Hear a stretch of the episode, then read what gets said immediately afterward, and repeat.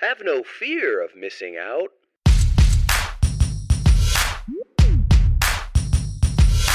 The show's about FOMO. Your host is Brian Fanzo. He'll tell you what you don't know. And now, your host, iSocialFanz.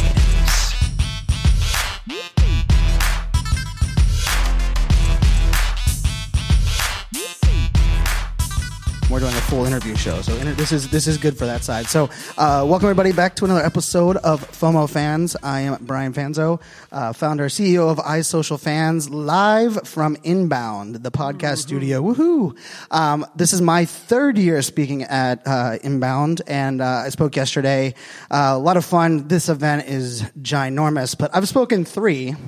The gentleman I have with me is a, is a friend of mine through the social worlds for a while. We've been connected, and uh, David, you've spoke at every one of the HubSpots. Single one. I think it's 10 years now. Yeah. And the first time was 400 people in a hotel. And we're at 24,000 in this massive convention center and spilling out into other buildings around the neighborhood. So it's remarkable. 400 to 24,000. Isn't that crazy? And you got to love growth. it's amazing.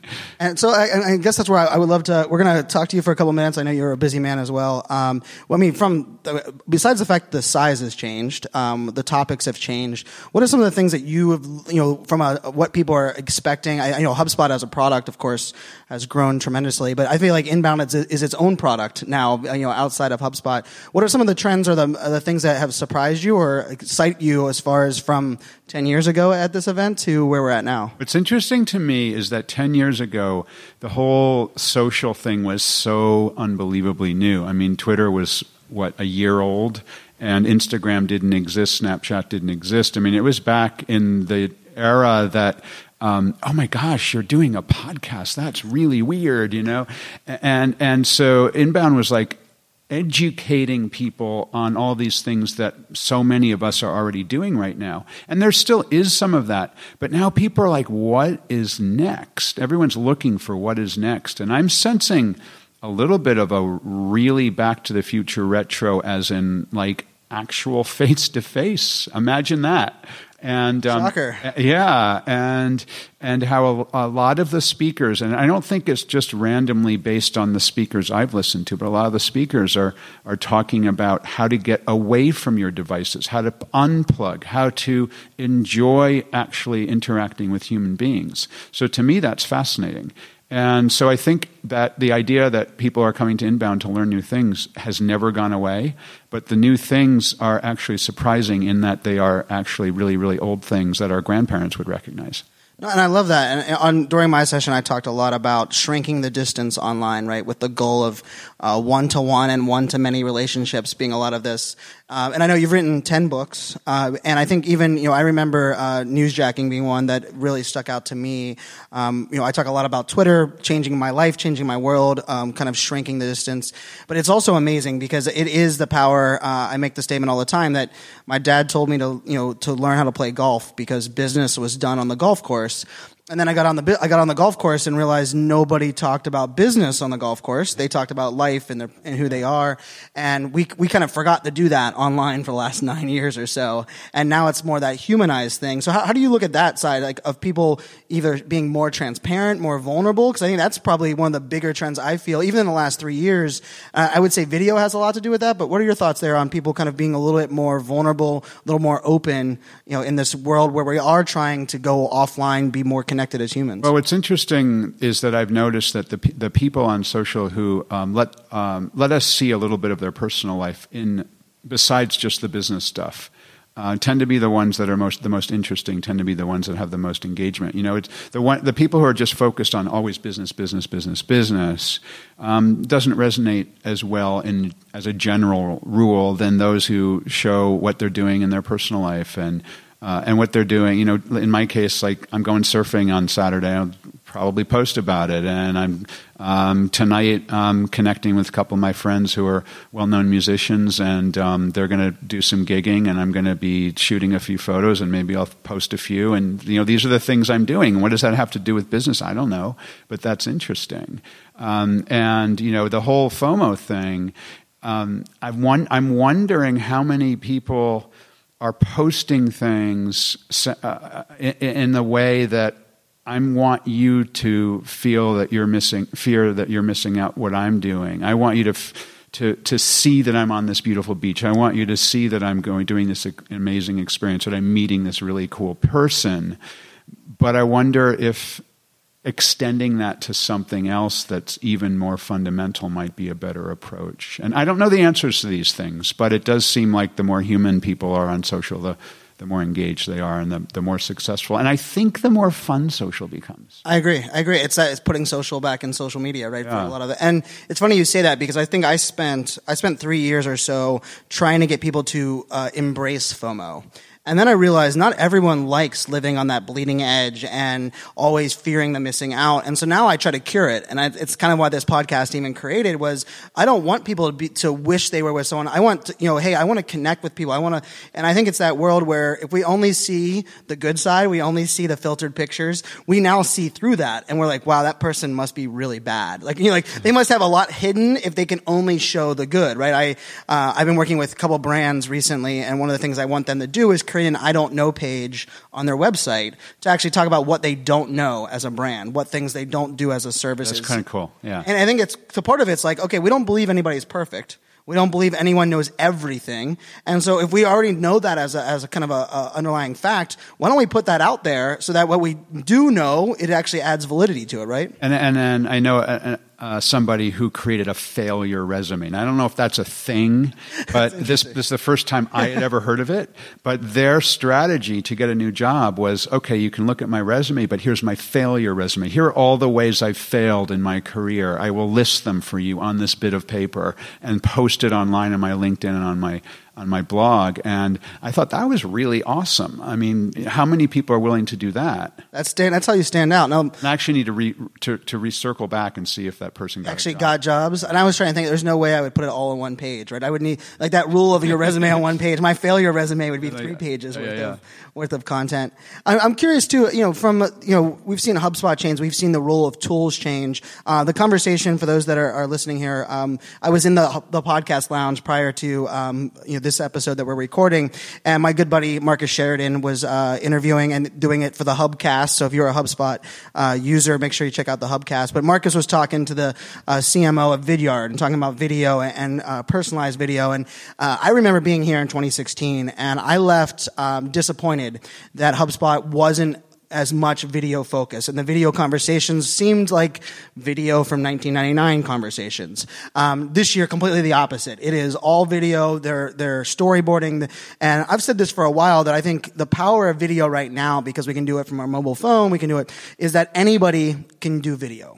I think the reason majority of video sucks right now um, is because anyone can, do, do video, right? Like it's that it's that catch twenty two. So, what are your thoughts from you know from either marketing trends to your point of you know that offline connection being more real? Is what can people think about in their strategy today to make that more real without becoming this just content for content's sake? Yeah, yeah, yeah. So I think that um, first of all, in defense of HubSpot, they they oh my gosh, there are so many things that they could possibly do. I mean, if you had a chance to listen to Brian and Dharmesh's presentation, I mean, they could go up market to enterprise. They can go down market to individuals. They, um, uh, they can spread out all over the world, which they're doing. They can go into sales, which they've done. They can go into customer support, which they've done. So the challenge is saying no. right. And I think that's our challenge too as individuals, as individual content creators, as individual storytellers, as people on social media, is where do you say no? And, and I think that some of us naturally are good at video, and some of us uh, maybe don't really want to do video. So, um, you know, and it goes back to blogging. I mean, I started blogging, whatever, 15 years ago. And at that point, people, I'm scared of blogging, I don't want to do it. Uh, well, that's fine.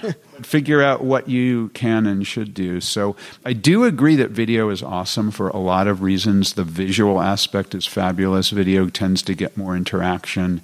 Um, it's it's remarkable in many ways, but um, don't like stress and sweat and, and and become fearful if video doesn't seem like your thing because there are so many other things out there that you could do.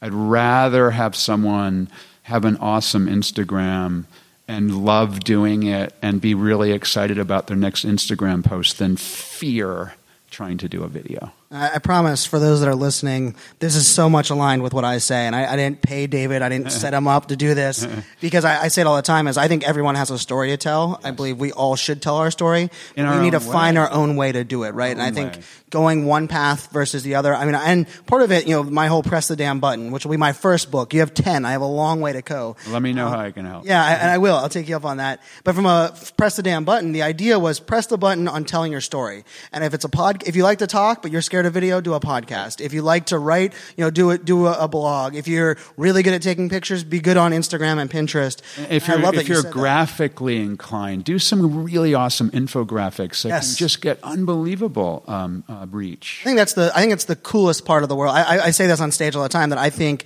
we are living in the greatest time in history right now because No question. we all have the ability. It doesn't matter where you live, what your resume is, what your background is. I actually took an Uber, and I'll, I'll get one more question in before I know you have to get out of here. I took an Uber from a gentleman um, from Somalia, and he's been here in the states for five years. And he told me he was like, "Oh, this is a digital marketing conference that you're going to with HubSpot Inbound." He was asking me questions, and he said, "Why does it come across with all the digital marketers online like they're scam artists?"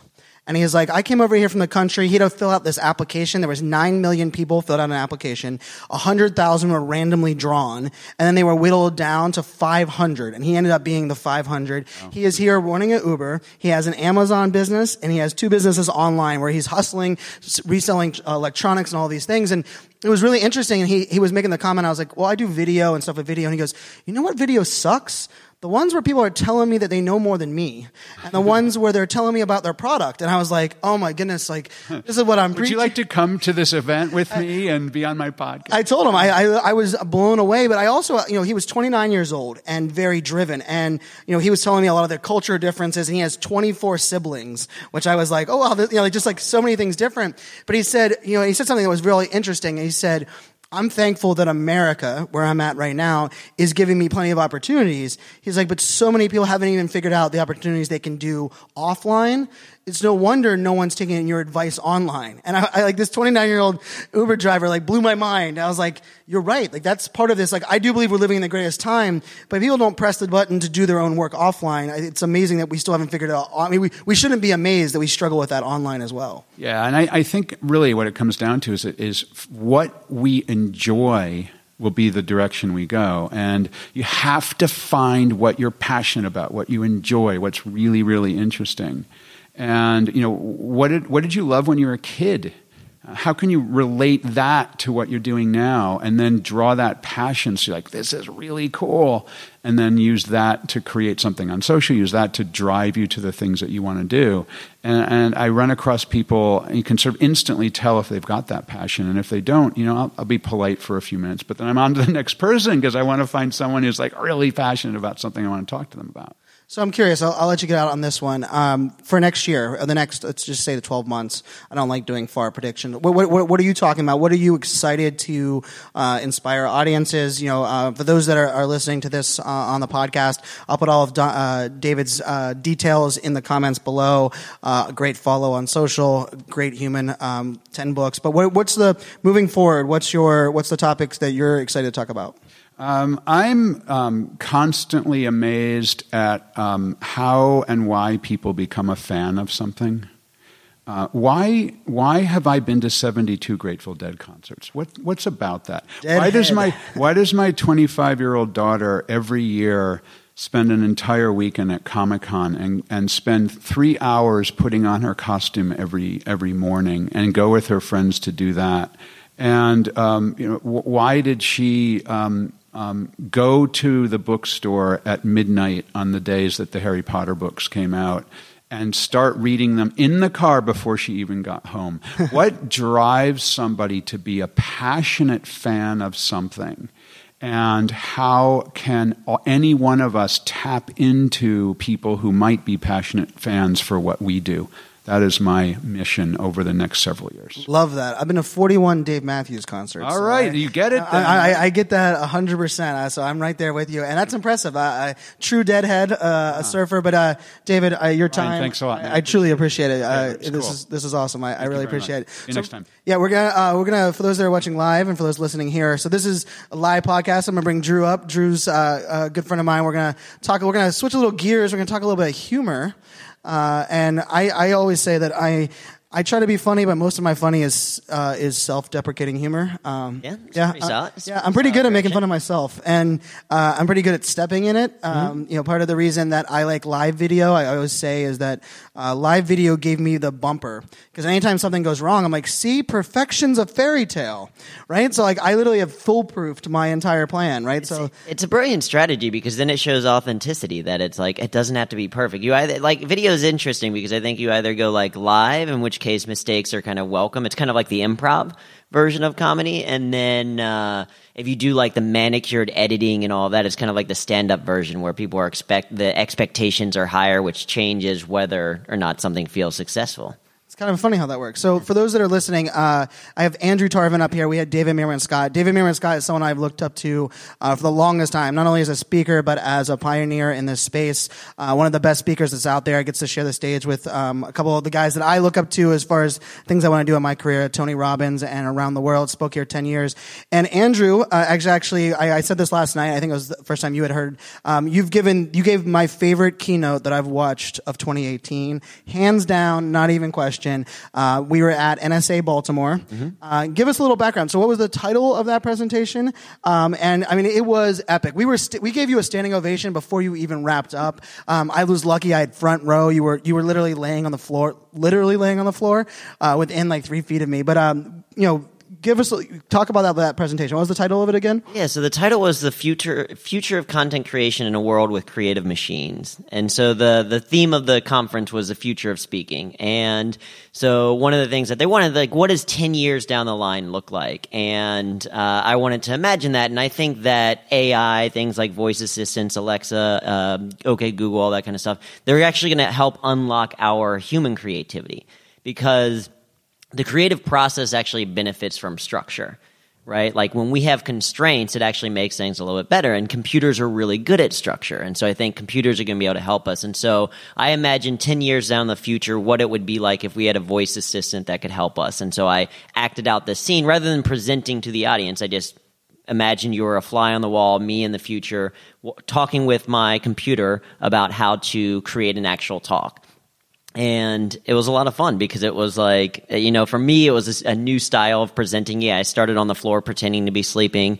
uh, with the computer waking me up and then asking me basically okay computer what do i need to do today? And it giving me my agenda and then saying okay you need to work you need to create this presentation. Is like oh cool. Okay i need to tell a story. And it's like okay what do you want to tell a story about? It's like oh it should be about this. Oh okay cool. What was the context of that happening? And basically through a computer asking prompts and questions we create you know we have the creative process where it doesn't feel like i don't know if you ever like sit down in front of a blank sheet of paper and you're like okay be creative and go. Right? Incredibly hard to do. Nothing happens. Exactly. So instead, if we can just answer questions, and it becomes a lot easier to have that creative insight, to have that creative process. And for those that you know are trying to picture this, so our good friend Tracy was the the voiceover of your computer, and this was like she's backstage, the voice of God, um, and you're interacting, and it's so well scripted. You are improv. You are. It's just one of those things. And and we were talking last night. We actually got to hang out uh, most of the day yesterday. Uh, other than the fact we spoke at the same time again. Um, Again. It seems like these events like to put you and I uh, at the same time. But one of the other pieces of this is it's not only futuristic, but you add you know improv and some humor to it. And one of the things we talked about last night that I want to kind of intertwine here because I think what you you were pushing the envelope with this with this um, presentation, and you weren't really afraid to do that. But I also think that comes to be with your humor background, right? Not being afraid to you know do something and maybe the joke uh, lands flat. But for a lot of our listeners, I think for a lot of people, especially in digital marketing, I think this is a struggle where they look at humor or they look at improv as a nice to have. Mm-hmm. And we discussed this last night, and I, I would love for you to share that with the audience. Like w- when someone looks at a, the value of humor or the value of improv in their marketing, in their sales, where, where does that fit, and how how do how do we move that from going from a nice to have to something that is a game changer when it comes to building relationships, extending conversations, and really getting people to do what you want them to do, which is you know sell or buy from you at the at the end game. Yeah, for sure. Well, I think one thing that I speak to real quick about the idea of like taking risks and things is that I, I think partially from an engineering background and also improv is that failure is just data. Right? Failure is just data. So if it just means that you haven't been successful. Right? And it's nothing about you as commentary. So if I do a joke, like in my session yesterday, there was one joke that I was like, this is going to kill. And it was like kind of silent. and it was like, that doesn't mean that I'm not a funny person ever again. And I'm never like, I might as well give it up. It's just, oh, that joke didn't work. And so there's a logic to me figuring that out. That's what we as comedians have to do. That's why we get on stage. That's why even the, the greats are going to comedy clubs because they're just constantly working on material to see, does this work? Okay, no, it doesn't. Well, maybe I need to change the word choice or maybe I need to shorten it up. So it's just data to say, okay, how do I improve from here? Uh, and so I think that's one thing for people to keep in mind. But humor is incredibly valuable because uh, it works. right with humans right as an engineer i've always been good with computers have not been as good with, with people and then i discovered improv and stand up and it's like oh this actually gets results right if you want to get people to pay attention like if you've ever been sitting in a session and you're kind of like checking in on your phone or you're like get distracted and then the person next to you laughs you're like wait a second. What, what did I miss? they had fun. I want to have fun too. And so now they're paying attention.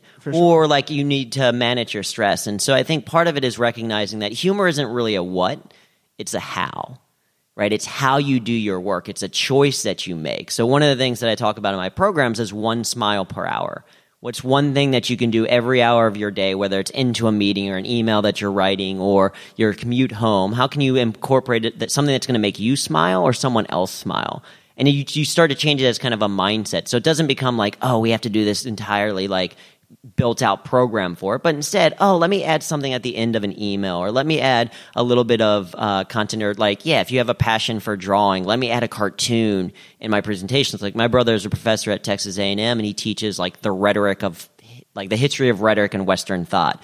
And a very dry material, but he hand draws his slides because he loves drawing, and that automatically changes kind of the dynamic of the presentation. It does, and it makes them memorable, right? I think that you know, and I think uh, David, uh, who, you know, who was on earlier, you know, one of the things I thought with newsjacking was one of the things was, you know, how do you take advantage of a trend or you know conversation, but how do you stand out from that conversation? Uh, for those that are listening, that challenge is for everyone out there. One smile per hour. I love that. Uh, the most popular tweet that I've had uh, in 2018 was simply, "I'm challenging everyone to smile more every day." Uh, I wear a shirt. I wore it yesterday. You, know, you saw it yesterday uh, that says "Be good to people." Right. I think in this world we're looking at right now, people need to smile more. People need to laugh more. Um, and, and I, another piece of this, you know, and I, you and I share this, which I think is really interesting. You're an engineer. I'm a computer science major, mm-hmm. right? We both kind of we are not we are the exception to the rule. Like we you you went stand up, but we were both full time uh, professional speakers. Uh, not normally the engineer or computer science path, right? Um, not, but we also love the data. We I'm I'm a big believer. Um, I go back and watch every one of my presentations. and I take notes. Um, we were talking about some of our favorite Netflix comedies last night, and I mean I watched Netflix with a notepad that I just had I just had to get a second notepad for 2018 because I take so many notes. I'm watching comedy skits. I watched the Steve Martin uh, the the dual Steve Martin conversation on Netflix, and I was like, wow, okay. He opens his legs when he's, you know, he's uh, okay. That was a really bad visual. he, he changes his feet position, um, so where he, he's more open and inviting for the person that he's interviewing, so that it has that that uh, conversation. And I think that's really interesting, right? Like we are the data piece of failure. Where else does the engineering side of you help? With sharing humor because I think for a lot of digital marketers, we're like, well, we're not funny or we're not humorous. I, I, hear that all the time. Like Brian, I'm not someone that's a public speaker. I was like, but you have something to say. And so where do you, where do you think the engineer where do where does some of that really come into your value proposition of being funny or adding humor to what you do? Yeah. So, well, my my job title is a humor engineer and like if you haven't heard of it, it's because I made it up, right? I'm a, cha- I'm a change evangelist because I made it up as well. So we're, we're in the same boat there. The amazing thing though is when you you make something up, people start to refer to you as that. Oh, yeah. right. They start to be like, oh yeah, like it used when I first started using humor engineer. If you googled humor engineer, you got jokes about engineers. Uh, which great jokes, great jokes like um, you know, an optimist says the glass is half full, a pessimist says the glass is half empty, an engineer says the glass is twice as big as it needs to be. And so you get jokes like that. Um, yeah, exactly. But humor engineer now it's like me, and the idea is just like just like in computer science, right? As a computer science engineer, we would solve problems using computers. A humor engineer solves problems using humor. And that's like kind of the style or the dynamic. And and the reason why I love comedy is that to me it's kind of like math with words there's a logic to the comedic process and it's all a skill right? Humor is a skill it means it can be learned. Speaking is a skill it means it can be learned. And so what i've done is you know i've taken apart what works for comedians broken it down reverse engineered the process and applied it for my own self to be able to create humor and then also i've been able to teach it. Because the interesting thing is like if you're just naturally good at something it can be very hard for you to be a teacher of it because if people are like, hey, how do you get up, up up there and like make people laugh and not be nervous? And if like people have just been doing it their entire life and never really thought about it, they're like, uh, I don't know, you just do it. Can you say that again? I mean, that, that's a, that is so important. And I think right now in this world where everyone has a megaphone, uh, just because you have it doesn't mean you should use it. Um, and just because you were able to do something doesn't mean you're good at teaching it, right? I, I love training. I love teaching. Um, I hated the old adage that those that can't do teach. And I was like, "That's crap. That is that is literally people that hate teachers." And I was a bad student in high school. Uh, I, I my ex wife is a teacher, so I, I'm I'm pro teachers, but I was never good as a student. But I'm I really pride myself in teaching people things. Right? I I say I translate the geek speak. I can take a very complex topic and make it simplified to where we understand it. But to your point, like, and I think this is interesting, and for the audience, I know for especially for FOMO fans community, you guys know I talk about how I build out my presentations. And my presentations, I have five key points and two elements of humor. Mm-hmm. And I remember when I first started telling people, like, they're like, Brian, well, you don't consider yourself funny. How do you like? And I was like, no, but I understand the value of humor, and I also think it's just as value as uh, just as valuable as those two points. And I also use humor in my presentation when I think my content gets a little dry. I use that as a place where I bring them back. And so, to your point, like talk a little bit about that. And I think marketing right now. Um, it's really boring. Marketing is boring. It's bland. Nobody likes to be sold to. No one likes to be marketed at. But every email newsletter starts with the same crap. Um, and sometimes when I when I see them trying to be funny, it becomes too obvious or too much in their face. So what are some things that we can think of or maybe that you teach that says, okay, you know, cause when I, when I do my humor elements, most of the time it is, you know, I, I like to tell everybody that I love 90210, right? And I, I make that a very, uh, valid point that I'm a 90210 fan. Um, I also make fun of like the idea that millennials get participation trophies, yet we know who gave them uh, participation trophies. Their parents that are Gen Z or Gen X and baby boomers, right? Um, but what are some things that you teach in humor uh, where people can actually take this and implement it in, the, in their day to day life? Yeah, so pro- I would say probably the most helpful thing to start with is what I call a humor map. And MAP stands for medium, audience, and purpose. And so the medium, as you're thinking about how you're going to execute humor, what's the medium? Is it in an email? Like, is it a cold email with someone that you've never talked to before? Or is it following up with a friend? Or is it in a podcast? Is it in a speaking engagement? Is it on a phone call? Um, because that's going to impact it, right? Because you know sarcasm works better in person when people can kind of see that you're being sarcastic versus they get a text and they're like, "Wait, there is no period. You didn't use a, an exclamation point. You used a period. Are you mad at me?" Yes, we, we, we all have done that way more times than we Exactly. Although we're at the point now that I will joke as an engineer that uh, with all of the emojis that our phones have, like my phone is capable of expressing more emotion than I am. That's pretty true. And I, and I use Bitmojis like a boss. So exactly. I, I've even gone that direction, right? It's with a it. great way to express yourself for sure. And so then the second piece is audience, right? Of your map is your audience. Who is going to receive that humor and what's your relationship to them? So a joke that I can make with you is different than someone that maybe I meet for the very first time or that I make with a client is maybe very different than someone who is a prospective client. So the audience impacts the humor that you use. And then the most important piece is the purpose, and that is why are you using humor?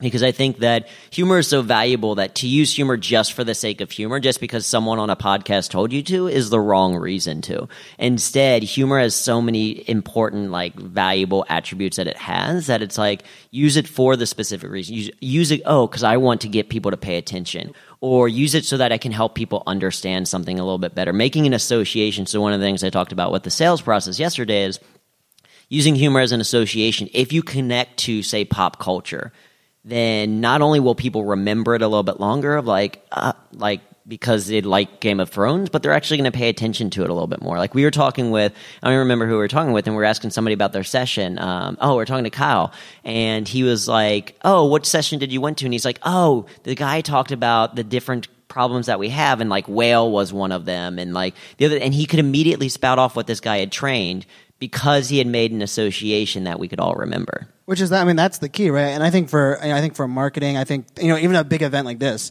Um, I mean, one of the reasons I started wearing a hat that had branding on it was that I, I was challenged uh, by my good friend Ted Rubin, and he said, Ted said, Brian, you're going to South by Southwest for the very first time. Um, you're loud, you're obnoxious, you stand out from the crowd, but you cannot do that at South by and I ended up getting a yellow Snapchat bag that had my Snapchat code on it. I wore a hat that said, "Are you following me?" Uh, with my my Twitter handle on it. I made the front page of the South by Southwest uh, newspaper, and everyone knew. And part of it was like for me, it was like, well, is this idea of being memorable and figuring it out. And I love that you brought up something that I think can't be overlooked. You know, doing humor for, for a reason, right? And, and I'm I just I just recorded a video just last week uh, that'll come out next month, and I'll probably talk about it on the show later. But I to that point, like I have two pieces of humor that are I say pieces of humor, two sections that I really put in my presentation. Each one is methodically thought out where, where it's at in my presentation. And I can tell you it juggles between three different slides because I read the audience, right? If the audience isn't ready for that, or if I have them on the hook, like I'm going to keep driving, I'm going to preach because I preach. That's kind of my, we, we, we all know that you, you were in my presentation. Oh, you, you've seen me present before. Um, but I think that's also one of the things that, when someone looks at humor, it's when I think when it comes off wrong is when it comes off forced mm-hmm. or without that reason, right? I think that's definitely something. That Yeah, like it, I mean, it's like that scenario where if you've ever had like, and, and CEOs tend to do it. So I'm trying to work with a lot of senior leaders to not do this, where they'll come out and it'll be like a long meeting, and they'll come out and they'll tell like a joke or a story, and it'll be like moderately funny, and it's something that they picked up from like a joke book or something like that, and then the remaining 59 minutes will be terribly boring. And it will never relate back to the story that they Death started. by, death by PowerPoint started by a joke. right? Exactly. Yeah. It's like that's not improving the situation. Again, it's not the what that you do to start, it's the how. Yes, it's great to start with a story so that you get people to pay attention, but it should connect. Like, so one of the most popular stories in my TEDx talk on the skill of humor is about my grandmother. But that specific story, it's very funny and it's meant to do that so that people laugh, but it also connects directly into the theme and kind of the to spoil it for the the podcast listeners the big kind of payoff for the the joke is that my grandmother started texting and at one point she texted me wtf and i was like call my grandmother up and I was like grandma what do you think wtf means? And she's like oh well someone at bridge told me it means wow that's fun like, yep, that's exactly what it means. But then my point is, actually, you know what? I realized that if more people thought like my grandmother thought, WTF, wow, that's fun, things would be a little bit better. And then I go into the rest of the talk. So not only is it a funny story to get people to pay attention to say, hey, this is something different, but now it's very directly connected to the theme of my talk. And I bring it back at the very end with a callback, which is very popular within comedy. And it's so now it's all interwoven throughout. So it's not just, hey, here's a funny story and now listen to me talk boring, but here's a connected, here's a how piece. It's integrated with my brand. And when brands do it, it becomes something that you follow. Like the Wendy's Twitter account is hilarious. Hilarious. The Hustle newsletter is something that I read pretty much every single day because they have humor throughout it. When when it becomes a pattern, then people want to engage with you even more. And and it's like um, one of my favorite comedians is Eddie Izzard, and he has a great bit uh, called Cake or Death. And he imagines like the Church of England uh, eventually getting to this point where there's a scenario where there's a line of people and they get the option of they can either have cake or they can get death. And he does an act out where it's like, okay, what do you want, cake or death? And the first person's like, uh, cake. Right, because that's an easy, easy choice, easy right? choice, right? Cake Yeah, or death, and it's a great bit. But in reality, like life is kind of like that, right? Like, would you rather interact with a brand that is the equivalent of cake that's fun or interact with a brand that's incredibly boring. Would you rather go to a meeting that you're going to actually smile in or one where you're going to like pull your hair out? Would you rather read an email that is like just all the facts about the other person or one that has like interesting gifs or uh, you know friday shower thoughts from a hustle that they get from reddit or whatever it is? Oh the one that's more fun you're going to do. Which I love, and I love that. And I we're gonna dive into this more, and I'm I'm gonna t- I'm gonna ping you for the new interview show that I kind of uh, talked about earlier. We're going to do a, a, very fun interview show. Uh, for those that are listening, they know that my favorite podcast at the moment um, is Armchair Expert. It's hosted by Dax Shepard from Punk'd and then uh, Parenthood. And I think one of the things he does really well is he he he adds some humor, he adds um, some great conversation, but he also really kind of breaks things down in, in a simple you know simplistic way. Uh, and I you know from an event like this, where we are right now live at Inbound's uh, HubSpot event, um, and we have a couple more bands left on, on the podcast. I'm curious what your thoughts are. Like, I mean, this is a marketing event or marketing sales. Let's say that for the most part. I mean, what do you think of you know these giant events? Right. I think this is another one where uh, actually, the two of us were we were we were up in the rafters area watching down on. I, I, tell you what, one of the coolest things I've seen here at this event was 19,000 people listening to the CEO of HubSpot give his presentation, and we were watching it from the bird's eye view, and it's just amazing watching all these people. But to David's point, and it's something that I preach all the time, is I, I really do believe in the human connection. Um, I don't believe anything that we do online replaces what we do offline. I think it amplifies it, it scales it, it allows us to have richer conversations offline. What are your thoughts on big events like this? Like how do, you know, I, I think this is one of those ones where people want to stand out and people want to, you know, do something different. What, what, what is your takeaway from a inbound with 24,000 people? Well, it's my first one, so I'm the the, the opposite, The opposite. Of, of David. Yeah, but it's been I think it's been fascinating, and I think the the thing that I think about with any of these types of contexts, uh, these these events, and even with my own programs, is you know you, you mentioned people want to do something different, or I went to Ohio State, and when I was there, the theme was do something great. And what I've realized is that to do something great, you actually have to do something Press the damn button. you have to press the damn button. You have to like, and I think that's the one. Like, I think these types of things are great because they can provide certainly motivation, some inspiration. Like Shonda Rhimes this morning was fantastic. Um, she was incredible. Just kind of hear her speak and kind of get motivated from that. We can go to these sessions where we get all these like list of notes of all these action items to take. But I think ultimately the question is, will you do something differently as a result? And that's what I challenge my audience to do is like, listen, in the course of 45 minutes, if you can get one idea, one thing, maybe it's even the fact, like I share an example of, a guy who followed up with me. He sent me an email, which I didn't respond to, and a week later, he sent me the John Travolta meme. You know the meme from Pulp Fiction where it's just John Travolta like looking around. His entire set, his entire email sub or um, content was just that meme, and it caused me to respond. So even if you just do that as a way to follow up with people to use that exact meme, great at least you're going to do something differently as a result. And as an engineer, that's what I love. And so I, I, love that we're bringing people closer together. I do think that the human connection is very important. I think, you know, you asked David the question of what's he interested in. I'm doing a lot on emotional intelligence right now, which is maybe Ooh, interesting for an engineer to do.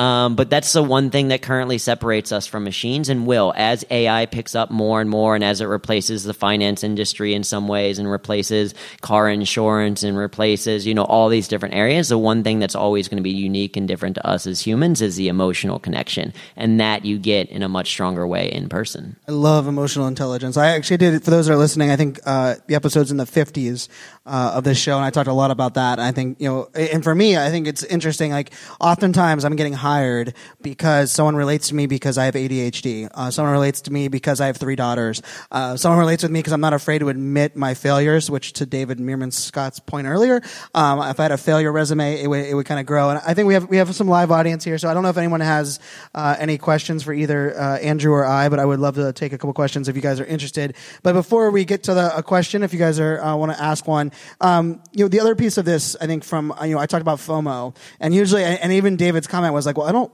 want people to inspire more FOMO by being more fake, um, and I think that's a problem, right? I think right, I think the world, and I, I think for the last nine years.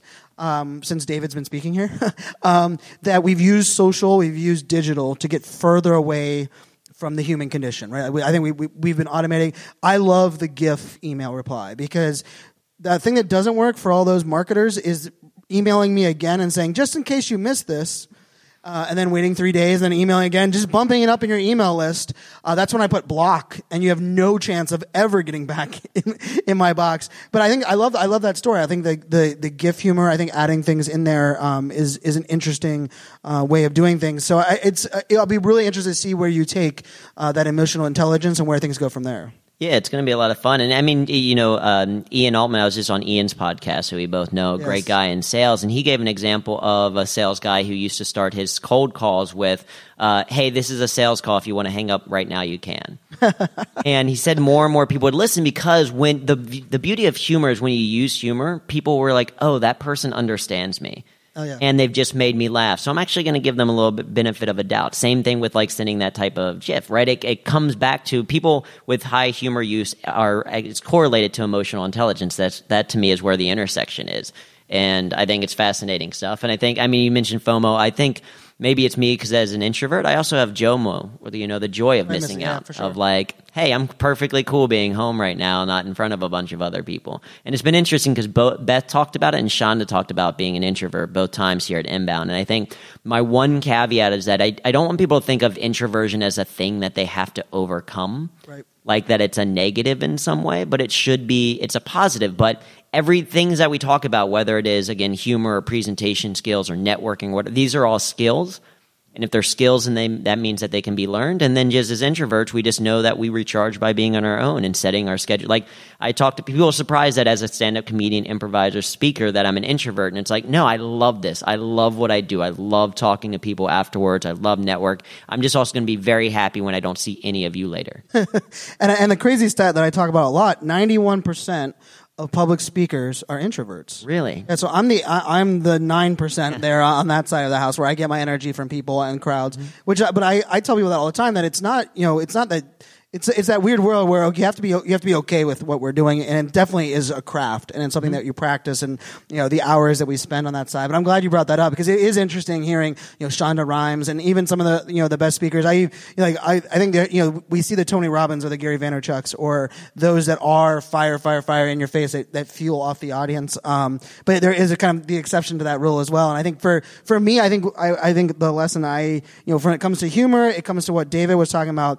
I think one of the most important skills is self awareness, like knowing how you recharge. Um, I, I'm the guy that I run around a little bit too busy. Um, I don't know how to shut off, but I've been much better in 2018 finding times in my day, finding things in my life to figure out when to go. Like even last night, like uh, going home at 9:30 um, at any event night that I go is rare. Like I don't go to bed at 9:30 uh, at an event. I, I, I will pull that at home sometimes, but because I'm like the FOMO, I like to stay out. I will close down the bars, uh, maybe too often. I, you know, I've become better at figuring that out. But um, I don't know. Does anyone has any questions out here, uh, audience? For no questions. All right, here we go. We got one question. Let's see the microphone. Well, just something you were just talking about, trying to shut off. That's pretty much impossible for me. Uh, and it was interesting. I had uh, a haircut just a couple days ago. I don't know where the barber went this way, but he's like, "I bet you you, you never stop thinking. You never can let that go. You can you're already thinking of this." And it was supposed to. He's like, "You're here for a nice shave. It's a hot towel shave and all." This. He says, "I just want you to relax and just forget about it all." You know. Meanwhile, I'm going through the hundred emails I haven't responded to and all the other things. Um, and so at the end, he tried to give me some tricks, which won't, won't work. But do you have any trick, or was any, have you found anything that might work for you in 2018 to, to shut off? Do you have any? Do you want? Anything? Anything? Uh, a couple of things though. Like it used to be like I used to be someone that could fall asleep immediately upon my head hitting the pillow, and then I started my own business, and that changed. and part of the thing that changed though about it is that we're so connected to our vi- devices that sometimes when you lay down, it's the first time you've had time to think all day. And if you read a lot of research, whether it's on Benjamin Franklin or Warren Buffett or a bunch of like different people, they talk about the value of just think thinking right? Of daydreaming in a sense. And so what i do is i, I exercise or go for walks as a way to force myself off of devices um, so that i'm not constantly in my phone because then it just starts to matriculate oh i should work on this thing and then i could do this and all that and then it allows me to like free some of those thoughts a little bit so i think mindfulness whether it's meditation and it's a specific practice that you do i'm not good at just sitting there and being mindful because then I either fall asleep in a nap or I just like get up and start working again. But forcing myself physically to do it helps. And uh, Gretchen, Gretchen Rubin, who wrote the Happiness Project and everything, she says she'll create environments where. Uh, she can either only think or either do. Sometimes we're like, oh, for her writing, she's like, I get myself into a room where there's no Wi Fi, I can't nap, and it's either I sit there and do absolutely nothing or I do the one task that I'm supposed to work on. And she's like, that allows her to have focus as well. And so I think creating an environment where that's set up for whatever you're trying to achieve in that moment helps. And I think mindfulness is a big piece of that. I like that. I like that a lot. I think there's, you know, for me, um, my daughter's called airplane time. You know, which is airplane mode on your phone, right? And they just know that I and I used to be I'd put in airplane mode I'd set it down on the table, and then I would be playing with my kids, just looking at my phone, like I have no idea what notifications I'm missing. Like this sucks. Um, so then I like I, I have an uh, Apple Watch. I'm not wearing it at the moment, but I I now have the Apple Watch where only certain notifications go to my my wrist. So rather than going to airplane mode, I put the phone somewhere else and know that if you know if it's my ex-wife, it's certain people that email me the VIP list that I get notified, but it's prioritizing my notifications. I do that on my devices. So the same if I have my iPad Pro in front of me, there's only a few pop-up notifications that exist because when I'm on my iPad Pro, I know that I'm doing certain type of work. When I'm on my MacBook, I even have that listed. So I, I like to say I throttle notifications on my devices. And then the other piece of this, and this actually came to something you said, I started to realize I'm really creative in the shower. And I was like, why am I really creative? I came up like one of the book topics or one of the chapters of, of this first book was really just born in the shower because I was, I, to your point, I, I forced myself. I'm like, today is the day I'm going to write this last chapter that I need to write. And really what that meant was nothing. I sat around being frustrated, pissed off at myself. I couldn't be creative.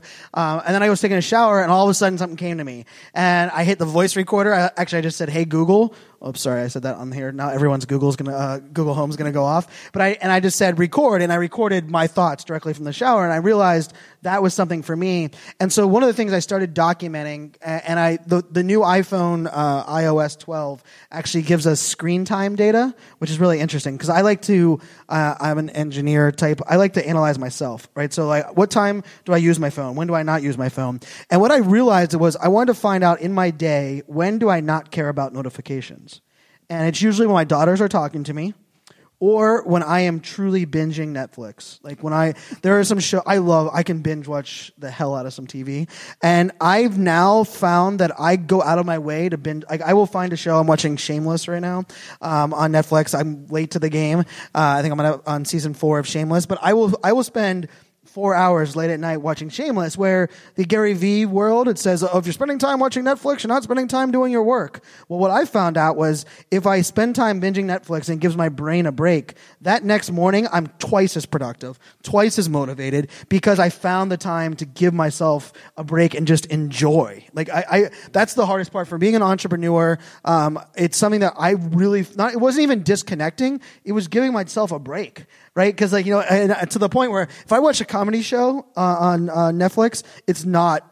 it's not the same because I have a notepad where Yeah, I'm taking work. notes on body language. I'm taking notes on word structure, and so that- that's my advice on that. Um, I, I another piece of that I think from a a standpoint of figuring it out is I also love hanging out in person and I have a couple of people in my life that refuse to let me be on my phone. I have a bunch of friends that are social friends that we, we if we're all at a table, we all are on our phone the whole time. We're, like we're the people that the parents look at and like, God, kids have no social skills these days. They're just looking at their phone. Uh, and I'm like, no, we're actually talking to like 300 people at the same time. But um, I think that's the other piece is having a couple people in your life that will not give you that chance. My brother is one of them. If I am out with my brother and I pull out my phone at dinner, he throws the phone off the desk. Like he just he has he does not hold any punches. So that that would definitely be something that I would go for. So I like that couple, question. A couple quick phrases to potentially Google just because we don't have time to go into them. Uh, strategic renewal. Uh, is the idea of that you strategically take a break so that you become recharged, right? It's the idea of like if you're like I have to get from New York to California the fastest way possible, but I have to drive. Uh, some people are like, well, I'm just not going to stop for gas. You're like, wait, no, that would make no sense. Whatever, you have to refuel. Humans are the exact same way. Amen. Creative pause. So that's exact. That's the phenomenon that you're talking about. When you get into the shower, you are more creative. It's called a creative pause, and there's research on why that is valuable. So certainly, there's different. Shower is one, but other things that you can do to incite that creative pause. And then, just from a very strategic one, is Pomodoro technique in terms of a way of working in increments, 25 5, that like is helpful to force you to do that. I love it. I love it. And for those that listen to this show, you guys know I have ADHD and I love to talk about everything, anywhere, anything. Like I, literally, squirrels can distract me. Uh, we've talked about a little bit of everything here uh, at this on this episode. Uh, I want to thank David Meerman Scott. Uh, he is uh, DM Scott on the Twitters. Uh, make sure you follow him. I'll put some of his stuff in the show bio. Give us where can we where can we follow you there, Mister Andrew? Drew Tarvin on all of it. Drew Tarvin everywhere. There we go. Consistency matters. I, I preach that. Uh, and I thank everybody here that's watching uh, the the podcast live. Uh, for those listening on the audience, I will give you a little bit of a, a recap of the event uh, at the end. Um, so stay listening um, here for the next couple minutes. Uh, I'll give you a little recap from the event, also some of my thoughts on uh, some of my guests. But this is a lot of fun. Thank you guys so much for tuning in to the FOMO Fans podcast. Shout out to my sponsor, iOgrapher. iOgrapher. I'm using their case right now to live stream um, here they're also carrying their book bag. So uh, I only work with brands that I'm actually using their products, and I got proof because I'm using two of them right now. So uh, thank you, Ira, for, for uh, sponsoring this episode. Thank you, Mr. Andrew Tarvin. Thank you for the live audience. Until next time, guys, find a way to show you care. Go above and beyond to let people know you care about what you do. Cheers. Awesome. Man, oh man, that was uh, a whole lot of fun. Hopefully, you guys enjoyed, uh, you know, those two really insightful interviews I had with David Meerman Scott and Andrew Tarvin. Uh, as I said during the show, you guys can check out the show notes if you want additional details on how you can get a hold of those guys. But um, yeah, I'm here at this uh, inbound uh, HubSpot inbound event. Uh, there's somewhere 25,000, 27,000 people. But I, you know, I, am very blessed. I get the opportunity to go to these amazing events and, and you know, kind of travel the world. And, and this event is one of the bigger events. Um, and let's just caveat that um, I always don't think I don't always think bigger is better when it comes to events. I think a lot of events struggle to scale. A lot of events struggle to continue to give that personal touch. Um, you know, I know for my during my session, I think there was eleven or ten uh, other sessions going on at the same time, which you know, for attendees, that's a real um, hazard. That, that, that, causes a lot of angst um, for people picking what track, what session. If you pick the wrong session, um, these sessions also all sold out. Um, you know, my session sold out as well, um, where you have to register for the event ahead of time based solely on the title and the description of the event. And then once you register for one event, you can't one session, you can't register for another one. So you have to pick very wise wisely. But um, with that being said, you know, I really do enjoy this event. Um, it's really interesting hearing from all these different marketers coming from all different backgrounds, from inbound marketers to outbound marketers to account based marketing to search engine optimization to some people that have been in the game since print ads were before digital to some people that are getting into the game now with artificial intelligence and things that are going on.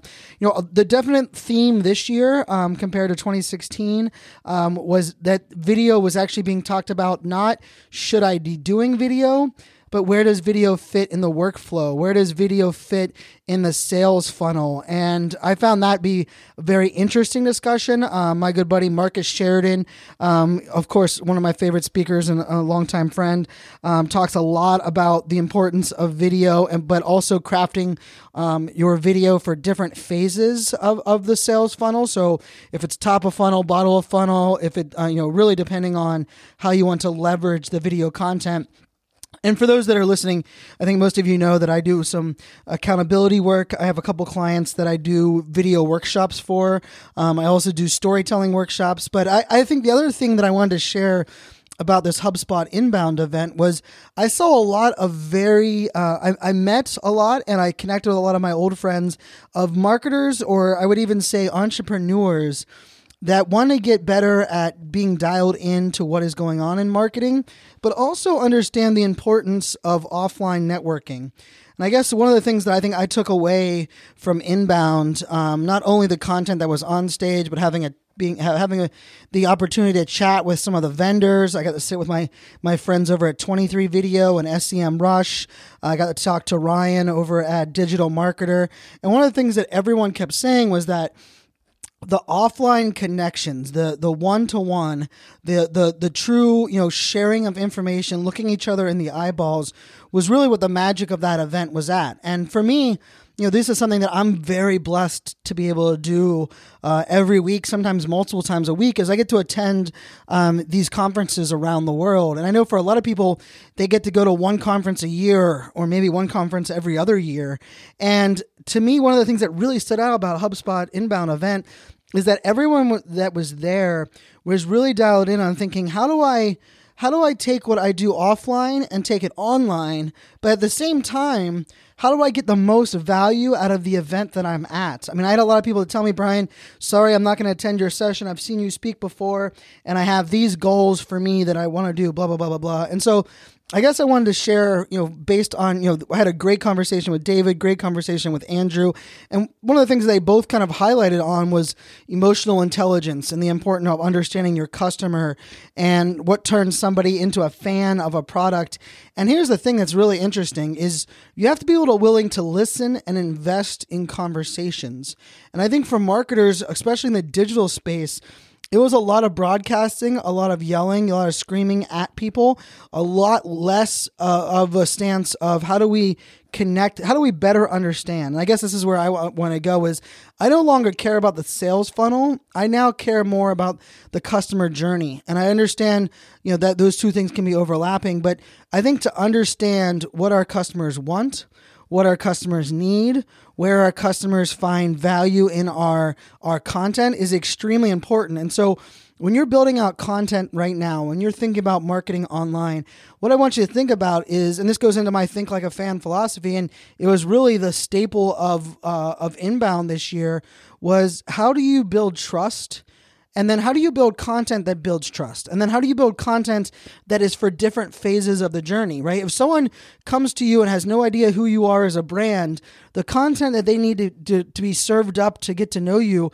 is a lot different than a returning customer or someone that has been around a while. And so I think this is exciting times when it comes to um, the future of marketing. I think we are we're moving much more to a world where we are connecting human to human online, um, but it's also uh, we have a ways to go. And you know, uh, it's it's funny coming from an event. Um, that had 25,000 or 27,000 people. And my takeaway was the importance of one to one it, it's funny how that works, but I think that's for something that we can all um, take away. And then, uh, you know, another thing, uh, I guess maybe the last part of uh, this event is you have to be willing to adapt. Uh, when I was here in 2016 at HubSpot Inbound, you know, they talked about video, but they didn't really embrace video or amplify video or get the right people on stage, in my opinion, um, to truly talk about video. And this year was completely different. The video conversation was very insightful and intelligent. They talked about it on all different fronts, from social video to YouTube to LinkedIn video to um, even Vimeo was there. It was uh, you know, really in depth video, but you know I, I really enjoyed um, the conversations from the main stage at Inbound, where they are talking a lot about, hey, we have to change how we're doing business. And as we get bigger, but also as we get into this new world, consumers are changing, business is changing. But the one thing that's not changing is the need for trust. And we just need to figure out how do we do that? How do we do that at scale? And then ultimately, how do we continue to embrace that change while also building trust along the way? So, guys, you know, I think that's my takeaway from this event. Hopefully, you guys enjoyed this interview series. Um, I am going to be doing a little bit more interviews over the next couple uh, months. So, guys, stay tuned to that.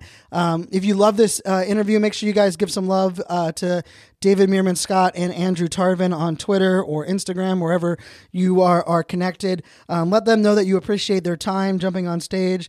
Uh, it was a lot of fun doing a live interview, live podcast there at Inbound. Um, it might be something I'm going to be doing a little bit more at some of these live events that I go to. So uh, stay tuned for more of that. But until next time, make it a great day, my friends. Cheers.